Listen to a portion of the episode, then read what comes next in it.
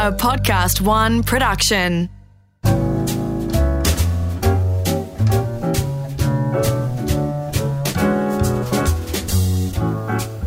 Hello, my name's Gary Mehigan, and welcome to A Plate to Call Home, where we explore the unknown stories behind the food that we all love. I often see Janine Allis walking her dogs at my local park, and we always have a quick chat. And I thought it would be nice to get her into the studio and find out a little bit more about Janine, her approach to food, her approach to the business of Boost Juice, where it all started, the pitfalls along the way, and of course, how she balances all of that with a crazy life running a company and taking care of her family. I also wanted to find out more about David Bowie, who Janine got to hang out with on a yacht. Talk about lucky. Have a listen and enjoy. What was food like when you were growing up? Look, my mum was a, a very much a classic cook, as in she grilled meat and boiled vegetables. And so I could not have been brought up with more plain food.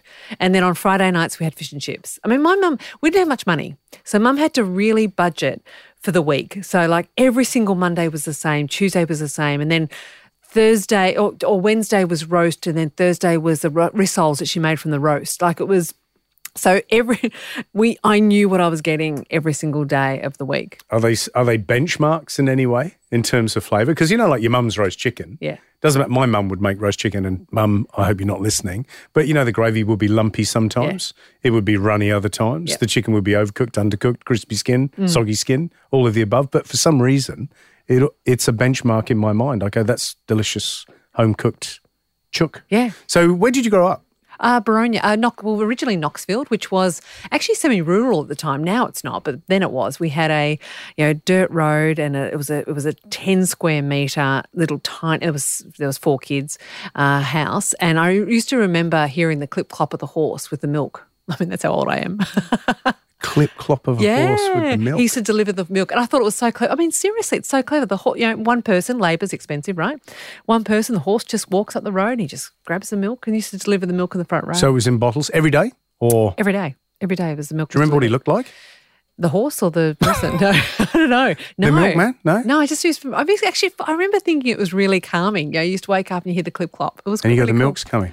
What were you like as a young girl? Can I ask you that? What were you like as a Uh, kid? Were you popular? Were you most popular? No, Were no, you no. most brilliant? Were you? no. Look, I was pretty average student. I wasn't super smart. I was pretty good at maths. Um, yeah, look, I was just pretty much normal. I was smack in the middle. Certainly, certainly not the smartest. But I went to a school that only went to year eleven. So it didn't have a year 12. And in the area I lived in, no one went to university. So it wasn't even a contemplation of, hey, leave school and go to uni. It was leave school, get to work. You know, so I was 16 when I started working as a secretary. What did your mum and dad do, or what did your family do? Uh, Mum stayed home, so she was a you know she was really a fifties housewife. That's what she was, um, and we, luckily, uh, and my dad was a sort of middle management working for a, a factory called Fibre Makers in Bayswater. So he was in, you know, he was there. And did you have grandparents around when you yeah, were I- younger? yeah, I did. You know, my grandma, my mum's uh, mum was very involved with. You know, sometimes mum would say too involved with our lives. And how did that materialise? Oh, look good. Yeah, she oh, in in um, us going on holidays, and she always came with us. And Mum went, "Oh, you're coming with us again? Oh, good. Oh dear." so when you were a kid, terrible, but now I suppose when you look back, you'll remember those days fondly. So what set you free when you left school and Look, the the key thing for me was I was never the girl with a lemonade stand. That wasn't me. So for me, it was um, the the sense of adventure. So pretty much from the day I started working was about saving enough money to actually travel overseas. And so at 21, that was when I had a backpack on my back and you know with no mobile phone, no internet. Said goodbye to my mum. Told mum I'll be back in three months. Came back seven years later, the two year old. That's another story. um, and um, yeah, off I went and just had you know just went on an adventure. But you know, dumb, naive. You know, there was I didn't know. I was so sheltered. I brought up this little life. so did you have a plan where you were going to go? No, I had a plan, but my first plan was um, I had already booked in to be a camp counselor for the girl, San Francisco Girl Scouts from Camp America. So I had a plan for the first three months. So that's why I told my mum three months. I was there, and you know, for me, you know, I- the- where I grew up, there was no one in, of any other colour than white, right? So there was no one everyone else but heterosexual. It was so I was so sheltered. So suddenly I'm in the San Francisco Girl Scouts. They're all lesbians, and I'm going, wow, okay. And suddenly these kids are, you know, from from all sorts of backgrounds. And there was, um, you know, there were there were some that had blind, some that were deaf, some were. So suddenly I was thrown into this wonderful world of diversity. It was fantastic. Oh, it changes. It changes everything. I remember my mother. My mum went to the states before I was born. Before I think she was engaged to my dad. Came back and go, no, engagement's off you know, I've just seen the world and I'm going back out. Is that how it felt for you? Did you, you know, because you you touched down in San Fran, what a different place to Boronia. it was a bit. Can you remember? Can you remember a moment? I mean, there were certainly times in my travels that you've had. Oh my god, I can't believe I'm here right now. You know, I can't believe I'm at the Monaco Grand Prix with you know, you know with Robin Williams. You know, he had moments like that. But I think with San Francisco, it was just more. I was so excited. It was one step forward and go right. I'm here. But I'm sort of that sort of person. I'm I sort of take it and go, oh, I don't get shocked with things. I just sort of take it and go, okay, I'm here now. What am I doing? That right. was nice. I got to learn like Monaco, Kumbaya. Monaco Grand Prix with Robin Williams. Like you just threw that in there. What was that? What was going on there? Well, you know, I so I so I did my big travels and and I let my life take me on a journey instead of me planning. So I didn't go right. I'm going here next. time. You'd come up with you'd meet someone and then you go, okay, you want to go to Copenhagen? Sure, we'll go to Copenhagen. Yeah, so you did that. But I found myself after uh, some time of travel, completely broke. South of France, broke, had $40 to my name. That was it. I already cashed my ticket home because that was an intelligent thing to do. I had already, um, I'd had $2,000 worth of credit card debt and kind of went, okay, that's fine. And at 21, you go, huh, it'll work out. so, you know, I had a short shorts on, I had a backpack on, went to a pub, said, how do I get work here? Because, you know, I'm a bit poor. And they said, oh, look, there's a boat for a stewardess on uh, in a place called Villeneuve-les-Bains. And they said, you know, knock over there. And so I, I rocked up, spoke to the captain, um, told him I had all this experience in Melbourne because, you know, clearly it's a huge yachting industry in Melbourne, oh. not massive. And uh, six weeks later, David Bowie bought it. So for the next two years, I'm hanging out with you know a, a, real a real deal rock star and you know and all his mates. So, so stewardess on a boat owned mm. by David Bowie. Yeah. Did it strike you that that was fairly cool at the time, or? Yeah, it was when, when they said, "Oh, by the way, Bowie's just bought it." We went cool, and you know, it's funny, you know, because you meet him and you and you, the, one of the things you realise is that people are people. And just because you're on TV or just because you're a rock star or just because of, of all the things that people think that you're, they, you immediately think, and I grew up thinking that movie stars were special people. You know, there's the people and then there's people. And, you know, Bowie was, you know, special. But I think once um once you get to know him, he's he's just as much flawed as anyone else. And so I remember him coming up to me and he said he was he was really nervous. And I said, yeah, it's all good. Is everything good? He goes, well, you know, I've, I've got, they were, they were filming the film Dirty Rotten Sound Scoundrels with um, Steve Martin and Michael Caine, and they were coming on the boat for a boat warming. And he was really nervous. And I'm going, mate, you're a rock star. How can you be nervous? And you sort of you have all these aha moments of, oh my god, that's right, he's just human. And you know, it was it was probably the one time after a year working with him, he was warming up. He had a he had a band called Tin Machine. I don't think it did much, but it was it was something he was passionate about. And he he was warming his vocals. He was singing Space Oddity and I must admit, I remember specifically washing dishes because yeah, that was what I did, and looked up, went, "Oh my god, that's David Bowie!" You know, so because you you then went, "Oh, that's right, that's he's that rock star, not that really nice guy that you know is is lovely to me." You know, it's it was bizarre. Who else was on the boat? Who were the crew? Uh, well, the, the, crew was the, there was eight of us, so there's eight crew, and then he had you know he was obviously a really good friend of Mick Jagger, so he was probably his best mate, and they we went to the Caribbean, and so that was sort of where they a lot of them had their houses. And so, you know, and, and, Mick Jagger was a lad, you know, he was, you know, Jerry Hall, he would come on and, well, actually wouldn't come on because Bowie didn't like it, but he would come, would come off the boat. And then, you know, Bowie would talk about, you know, how good women are to sleep with at play piano, you know, it's just, bizarre.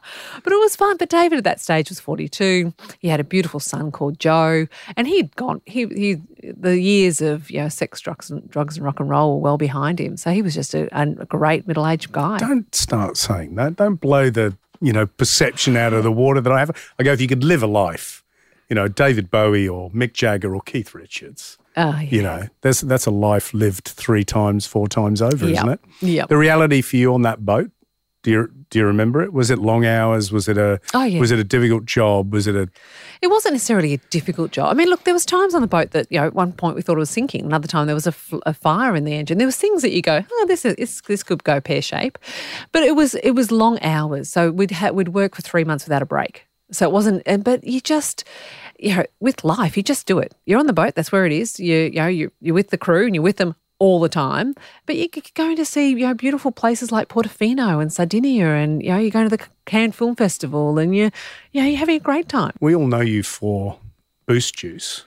Was that a pivotal moment where you went, I know what I'm going to do? Oh, look, I, I did know what I didn't want to do. I didn't want to work for anyone again. So that was probably what I didn't. I had three children at this stage, and you know Riley was I don't know five five months old or whatever, and we wanted to um, start our own business. And Jeff was in radio, so he was working in radio, and I was on maternity leave, and so we tried a few things. We tried touring comedians, didn't make much money. We tried publishing, you know, some own, our own checks. hang on a minute. Touring comedians. When when's that a good idea? I'm just asking. Like, do you, there's a lot of comedians now upset with me. I know. But is there a point? You're sitting at the table, you're, you're brainstorming ideas, and you go, what about touring comedians? Well, I was a publicist, so I right, went, okay. That so- puts it into perspective. So. I was a publicist, so I you know so I can work publicity, and and Jeff was in radio, so we thought, okay, we've got these branding skills, uh, and then there's this guy we met that said, look, I have contacts to with. Eric Idle um, from Monty Python. I've got you know Seinfeld, Robin Williams. I've got all these contacts. We went okay, so we paid him a retaining fee to get us a comedian to then tour. We thought we could do that. I mean, I'm, I'm one of these people that don't know enough to know what I can't do. So, which is great. Naivety is fantastic. So, so we um six months later we paid him I eighty grand or something. We money eighty we couldn't afford, and he got us a guy called Bob Smith. Had no one heard of, but we were so desperate to start. So we got Bob Taking Smith. anyone. so we took anyone. So we didn't make any money. So you know, we tried a few businesses, and then it was actually on a trip to America. I went, oh, I love the category of juices and smoothies. And at the stage, you know, the people were just getting unhealthier and fatter. And we thought, and there was nothing as a consumer to go out and eat to get anything that was healthy. So for me, it was like a big aha moment. And it- not that I was the extreme of, you know, uh, health necessarily. You know, I, I was young and I liked to have a good glass of wine and, you know, but I certainly, but I still wanted to have that healthy choice. So really come back to, to, to Australia with zero idea and, and of knowing how to start a business. And there was no real internet back then. And just so when are we started. talking? Late 90s? Yeah, yeah, late nineties. And then just got started and then just wrote the word business plan and started. And where did it start? It started, the first store was in Adelaide. So Why? uh, again, very good question. Why would I start a new concept in another state I've never lived? Good question. Um, I could tell you smart things like you know the if you know it's a it's a smaller market you Sample can actually store. control yeah sample store yeah all those. But the reality is, um, Jeff happened to be in Adelaide. He found a great site and went. This will be good. Got his father who lived in Adelaide to sit in front of it and count how many people went by and went, This will work for us. We went, Okay. We had no idea. We were just winging it, trying to work it out as we went. And, you know, it was just sheer passion, determination, and learning quickly on the job. Do you, how did the smoothies come about? Did you test those? Did you bring someone in, a development team? Did you, how did that work? Well, it just you just got the ingredients and went, okay. Well, you know, first and foremost, uh, from the American market, I looked at what type of ingredients they used, and things you had to consider, like, um, you know, when you're in a 18 square meter kiosk, right? Unlike a big restaurant, you've only got so much. So much space in a freezer, and so so I could only limit it to so many ingredients. So knowing that the ingredient, what ingredients I had, I'd go, okay, well now what do I want to create? And it was literally with a blend, a blender, a blender, I love a blender. a blender, uh, a blender, and playing. I just played. And I just and I just tasted things. Yep, I like that. Let's add a bit of that. Let's add a bit. Of, we'll, and then you go, okay. Well, now I've got a mango magic happening, uh, which has got you know mango and banana and, and yogurt in it. And then I went, oh, that tastes pretty good. Then you go, all right, what else am I going to do? Okay, let's do a berry range. All right, what am I going to do in berries? All right, let's do juices. Okay, what do I like in juices? And so it really started. And even today, eighty percent of the menu is what I started with and what you like. and what I like. And so I, I so I must just be a very average Australian with flavour. You've done pretty well. I'm just putting it out there. so how did it go? Did did Adelaide go brilliantly, or was it a up and down for a while? Like Well, look, you know, I, so I started in summer. So, uh, and I didn't know at this time there was seasonality. I just thought you open and it was fine. And so we opened in a street in Adelaide, and it was a, not a, not the great start. It was a terrible lease, and but we but it got us started. And I think sometimes you can be analysis paralysis, and sometimes you just got to get going because that's when you're really learning. So, yeah, opened the first store. Actually, the first store was funny. We um, opened eleven o'clock in the in a CBD, and seriously, fifty people walked in. I went. Oh, wow, there's no marketing. This is awesome. How great. And there was a bomb scare, bomb scare next door and there was nowhere else for people to go. They just hid. They were just, so they came, they came into us. And so it was great. So, so, but with us, the, so I go back to Jeff's skills. So Jeff's skills in radio. So he had, you know, strong contacts with the radio station. So I was at five o'clock in the morning taking smoothies in and wheatgrasses in and, and then creating you know, your first database to email people because email was starting to really sort of, you know, be the norm. So it was just really matter of just keeping at it and just at it. When did this thing surprise you beyond all your expectations? Was there a, this time where you just went, how did this happen? Yeah, I think um, I, look, I think I, I'm the sort of I'm very hard on myself, so it's never good enough. So for me, I've even today I don't feel like I'm there yet, you know, because there's always something you can do better. There's always somewhere somehow you can improve. But I think the time when I thought that the the capability of this brand was incredible was when we uh, opened one in a shopping centre with so so in other words with a lot more traffic flow, and the, you know that we just were blown away by the, the amount of sales, and then we had to really work on a system to be able to service that many people so quickly. And things that you did that you've never knew you had to know? You know, how to multiply stores, and was this all just organic, or Totally organic. Totally. So you've got to remember, I came into business with zero knowledge. No, I didn't know the difference between debit and credit. I didn't know had I never hired anyone. So every single step, and I, but I, and also people had invested. There was a whole lot of Jeff's mates that invested into the business. So which I took that really seriously, and so I was on my mission. So I did a business call called Boost Juice. And so every single day I would fail and then I would create a system to make that system work for the business going forward. So I was okay with failing once, I wasn't okay with failing twice. And so every time something went wrong, I made sure I worked it out. And I asked questions, I bought people coffee. I did whatever I could to learn what I needed to. And in actual fact, though, I must say, naivety played a huge part of our growth because I took on things that a normal human wouldn't have taken on. Like, so for example, Jeff was doing the leasing. So, because with his radio job, he was all over the, the country. So he came home and said, I have 20, le- I've signed 20 leases, right? And you, as you know, with leases, right? It's, I'm having a heart attack I've got you're saying it. I've got liability now of more than more liability than it would take five lifetimes to to clean up, right? And uh, but the interesting thing, I went, okay, fine, we'll we'll find a way. And so I we literally opened twenty stores in the first probably first three years. Uh, we'll, well, pro- within probably eighteen months, we opened those twenty stores, and you just got going. But the the reality was the brand took off. We had you know, 100 people on a waiting list to get a boost juice in franchising. You know, 7% only was successful if they applied because, and which enabled us to get amazing people into our network. And the thing that you now apportion that success to, what was it? What was the thing that people hung on to with Boost Juice? Yeah, I think that uh, I always approached it as customer first. It was always customer led. Like I, to a point where I was, you know, I was thinking, well, how do I grow a business and still get that great customer experience in every store? So I put a sign in every store saying, this is a service you should get. This is the experience. And if you don't get it, let me know and I'll fix it. So, and it was a reminder for the staff, it was a reminder for the franchisees, it was a reminder for us that the customer's first. So simple things like um, we have a 24 hour re- reply policy. So if you complain or come back to us, we embraced any sort of feedback. So it was all customer led. So it was I always approached this business as a customer. What do I want? And if things go wrong, what do I expect as a customer? Well, I expect a free one. I expect a sorry. I expect a lot. So I just always approached it as that way. I never complained at a Boost Juice. I don't remember. Always ordered a banana buzz as well. Did you? Yeah, always. banana buzz, is that right? I just go and go, I'll get a banana buzz. I remember opening Fenix in 2000. That was in Richmond. And then they opened the the um, shopping centre, Yes. Victoria Gardens, and Yes. there was a boost juice in there. Yeah. And so I'd be calorie deprived, which is hard when you look at you. You can't believe it looking at me now, can you? No, and I just go in and go, give me a banana buzz, and quick, fast. And I thought, what a bloody amazing idea. You're very clever. Oh, look, Very I- clever. I look. I work hard. I know you do. Was there a point where you thought, has there ever been a point in the business where it's not gone all Of course. as well as Yeah. it should have done? Of course, there's no such thing. We just wanted to throw it in and go, no, I can't do this anymore. It's too hard. Too Oh. many zeros on things. isn't doesn't everyone have moments that you go, I don't want to play today? Yeah. Yeah, right. There's times when I, I'm, I'm a mother of four kids, and sometimes I, I don't want to be a mum today. I've, I'm done with it. Same with business. I mean, sometimes you just go like, I don't know about you, but you find that the moon goes into a certain orbit. And every single phone the call vortex. at the vortex, a void, right? And everything that happens for that day or for that week is bad.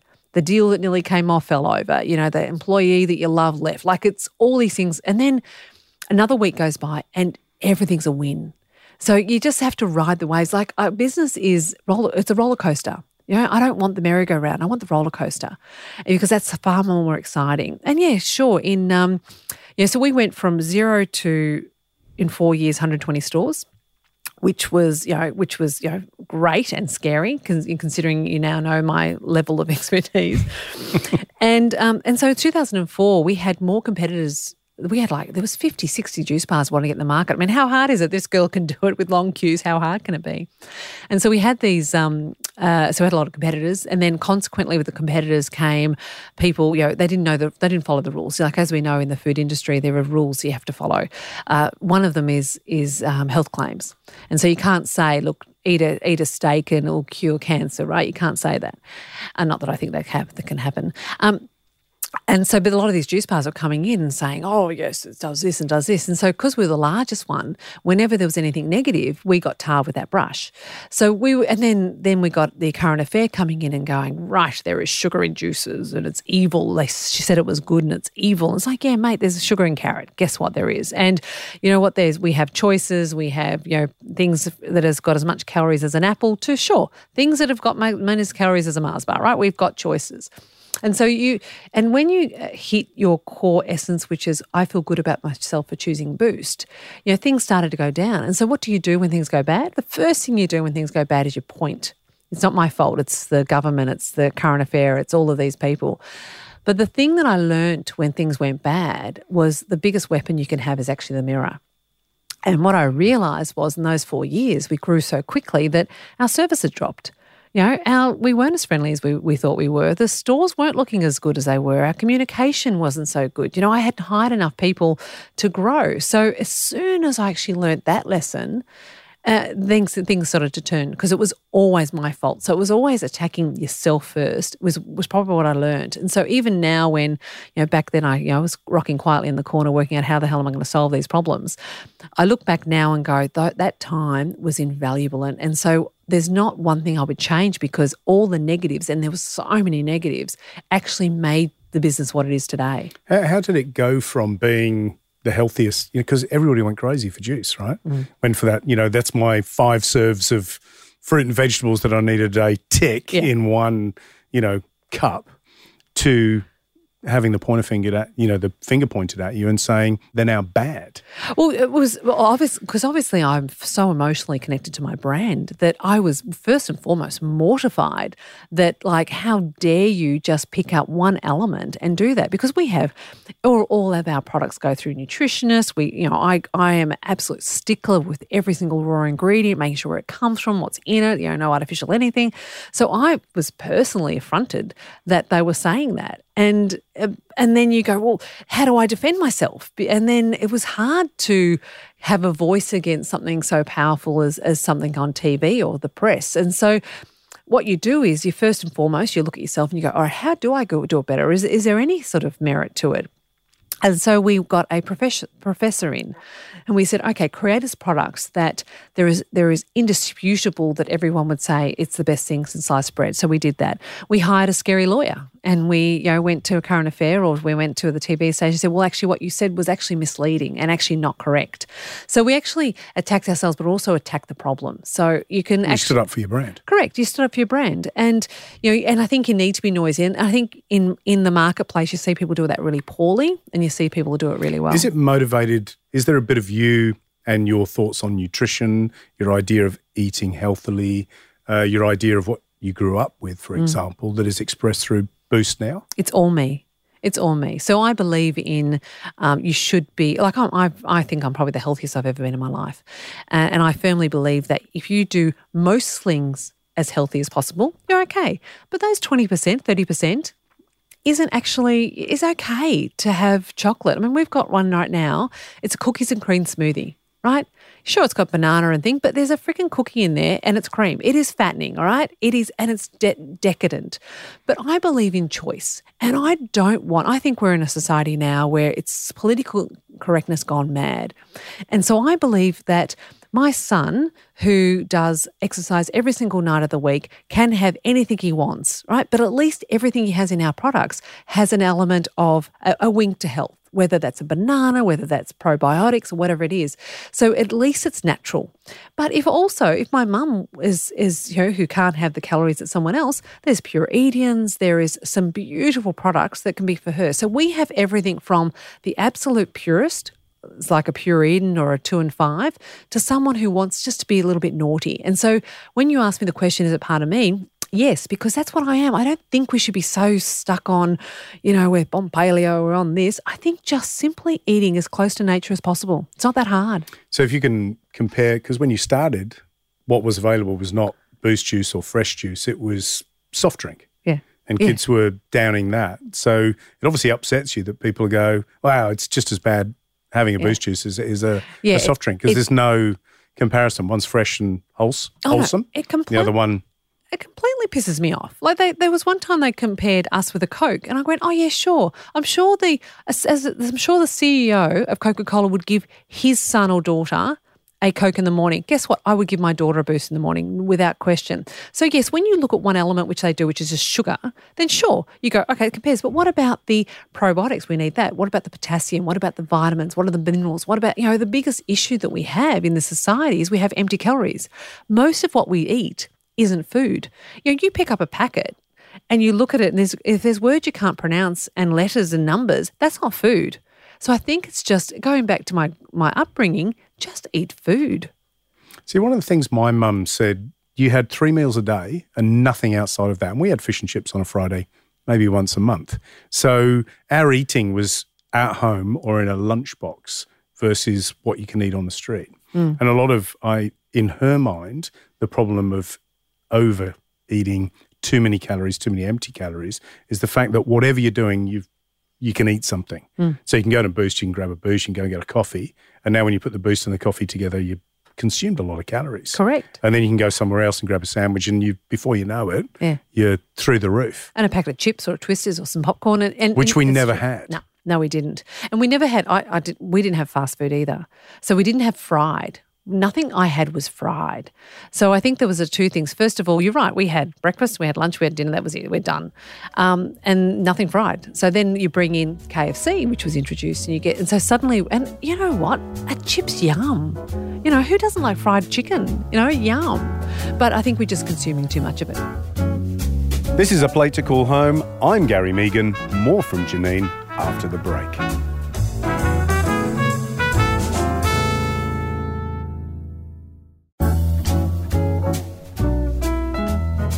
How long have you been doing yoga? Uh, been doing it 12 years. So when I turned 40, um, I started yoga. So I'm 52 now. So started yoga, and that was probably my time when I was transformed because from 30 to 40, I had no life other than work. Right, and it was just you know throwing myself at it. That's what I did. Because that's what I was going to ask you. Because you've said this is the fittest you felt in your life. Going through that hard building your business, being consumed by it. Were you pretty unhealthy at the time? Do you think when you look back? I was uh, certainly with regard to stress, I was. And so, yeah, people go, oh, let's have life balance. If you want to have a, a busy business or a business that's successful, if you want life balance, you're dreaming. You know, so for me, it was 40 when the business was big enough for me to have people around me that I could actually have time to, to actually, you know, spend some time with me. And I took up tennis, I took up surfing, I took up yoga and um, and I took up horse riding. And so I took those four things I took up, which I'd never, I couldn't have done for the, the previous decade because it was literally growing a business. And yeah, and so there was no life balance. It was just life. So now your life balance is better. It's better. And, yes, and it is what's better. the secret to that? The secret is, is actually is actually putting yourself first. It's actually also first and foremost, um, not getting caught up in that. You know, you want the life balance. If you, you know, if you want life balance, that's great. But don't expect to, you know, as, as I sort of said to my son the other day, I said, you can have anything you want, Samuel. But if you want to work three days a week, that's great. But don't expect then to get a house, right? Or if you want five days a week, don't expect to have so much time that you have for yourself. So there is, there's, you can have anything you want, but just care for what you wish for. Now you've transitioned from big business and business now to being properly in the public eye. I mean, Shark Tank has been incredibly successful and, and it's sticking in there. It's doing really well. And I think grabbing more of an audience now. How do, how do you balance anything now, not just being corporate business, but now being in the public eye? Because people want to, people love you, but they hate you at the same time, don't they? Look, fingers crossed. Um, I've been very lucky. I haven't had any negative thrown at me. I'm touching wood. Did Is you that because you're the nice one? Maybe. I don't know what it is. Or maybe I've, I've learnt the block key on social block. Yeah, delete. But delete. Um, I think, look, I don't, I think people are really respectful. You know, I, you know, I have my little area that I sort of stay, stay with and I don't know anyone has never come up to me and been rude.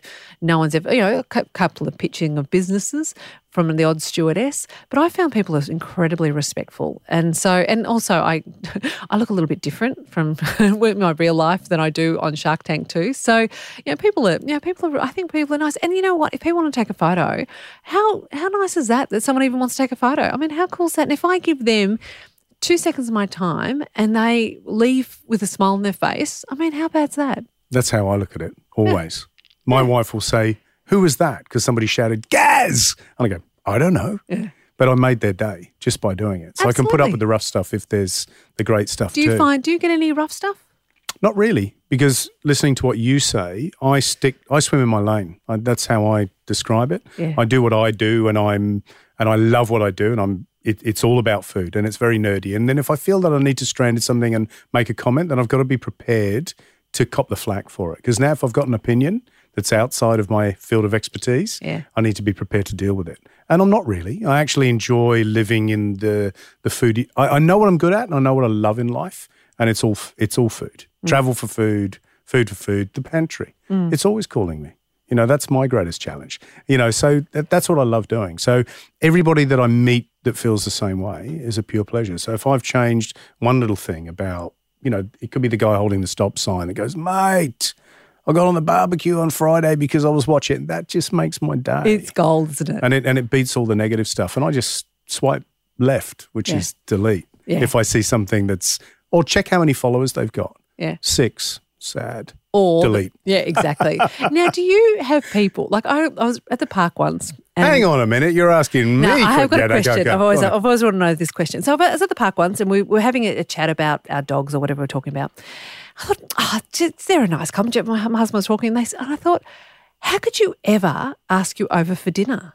Because you would, Oh, uh, because it's you would the- have no friends. No, you would I've no friends that would go, come over for dinner. oh God, for, and it's and it's interesting, isn't it? Being cooked for. I don't. My expectations. I, I remember going. I've been to lots of people's. You know, people invite me around for dinner and they make apologies profusely. The pleasure of sitting down and someone else cooking for me is just. I love it. You know, I think back to my mum and the fact that she cooked everything fresh, and my granddad who was a chef, or just the pleasure of going out to a restaurant and eating beautiful food. So I don't mind what it is and it can be overcooked, undercooked, you know, burnt. Doesn't really matter. Yeah. Never criticize it. And actually, I never, even when I go to a restaurant, I never criticize the restaurant. Yeah. I go, you know what? They're doing what they're doing. They're probably doing the best. And I only ever give feedback if I think they genuinely want to hear it Mm. and they want to fix it. Or it was something that, you know, yeah, they, they should know because it's dangerous. Yeah. For example. Yeah. You know, that's the only ever time. Otherwise, I just, yeah, I, I, I'm very accepting and very tolerant. And actually, I going out with Matt and George is quite funny sometimes when we go to a restaurant because I go, guys, you're so critical. Where's the experience? I've just loved this evening. I've had lovely company. You two boys talking about food all night. We've had some delicious wine, some great food, and you're talking about like the minutia of, you know, flavor profiles in a sauce. Get a life. But don't you think that's what happens when you get older? You actually see the good, not the bad. You actually see that you're grateful for someone cooking for you, or you are instead of going, "Oh God, you know, the front door had a bit of paint coming off it," instead of going, "Oh my God, that waiter was so friendly." Like well, I think you've got a choice. You, you, I don't know. Maybe for you, you'd at a good space in your life, and you know you're practicing yoga and you're walking your dogs and riding your horses. Other people just get grumpy. I think it's a choice, I. I, yeah, it's a choice. But I, I get grumpy now. I get grumpy in the morning. Like seriously, sort your shit out, Janine. early in the morning, but later on, Janine, that's fine. That's it. That's how it works for me. And I'm allowed to be grumpy. I see a little bit of my dad in me, and he's often grumpy, and I, I think it's quite funny. What's your greatest weakness? You know what the thing is for me is I am so flawed, right? And it's quite funny is is when you said before the question you asked, which is when people come up to you and go, "Oh my God, Janine, you know, because of you, I started my own business," or "You're so inspirational," and you nearly want to go, "No, no, no, you, no, I'm not. I'm seriously not. Like I can barely, cook, you know, heat heat a cooked meal, right?" And and so because you you know that you're flawed, I think that's actually what's great about being older. Older is that you become a continued student, and know, what can I learn from you, Gary? You know, what can I learn from you? And and there's and what can I learn from not just you, but from my son? Or and once you realize, once you get to the age where you realize that you don't know everything, it's that secret of art of not knowing. It's when the life, your life actually opens up because that's when you actually have your ears opening and your lips together and you really start to learn.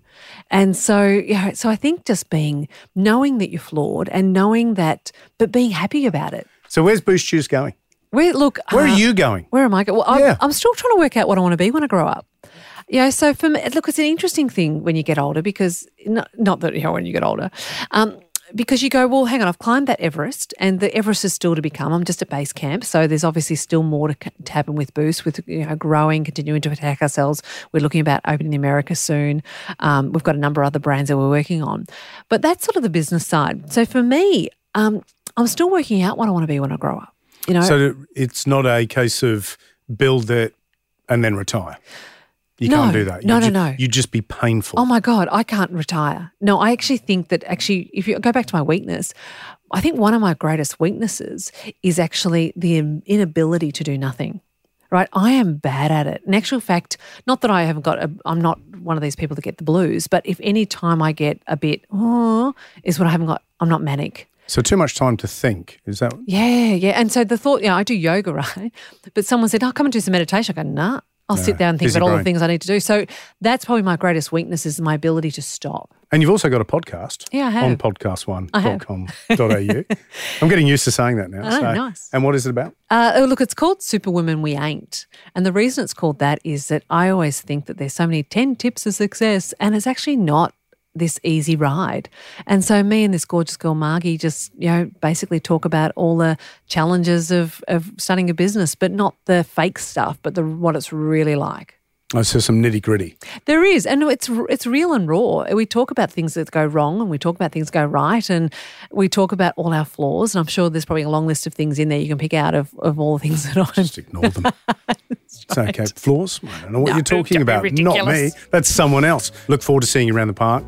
Well balanced life. That's what I'm after. And and walking the dogs. And it's I like meeting people that walk their dogs because it's nice. We have something in common. We do, and our dogs like each other. Yeah. Your dogs are the only ones my dog doesn't eat. Yeah, and it's good to get out for an hour and walk the streets of the neighbourhood. Janine Allis, it's been a pleasure. Thanks for having me.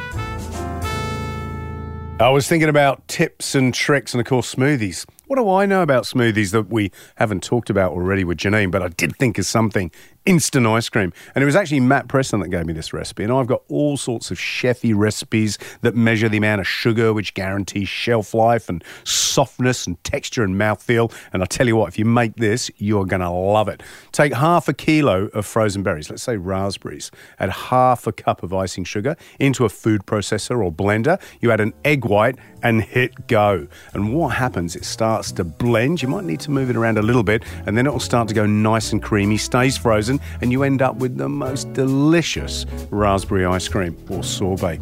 You're going to love me for this one because I tell you what, late night snacks will never be the same. A Plate to Call Home is a Podcast One production produced by Dave Zwolensky. Audio production is Darcy Thompson, and special thanks to Imogen Thomas for all the research.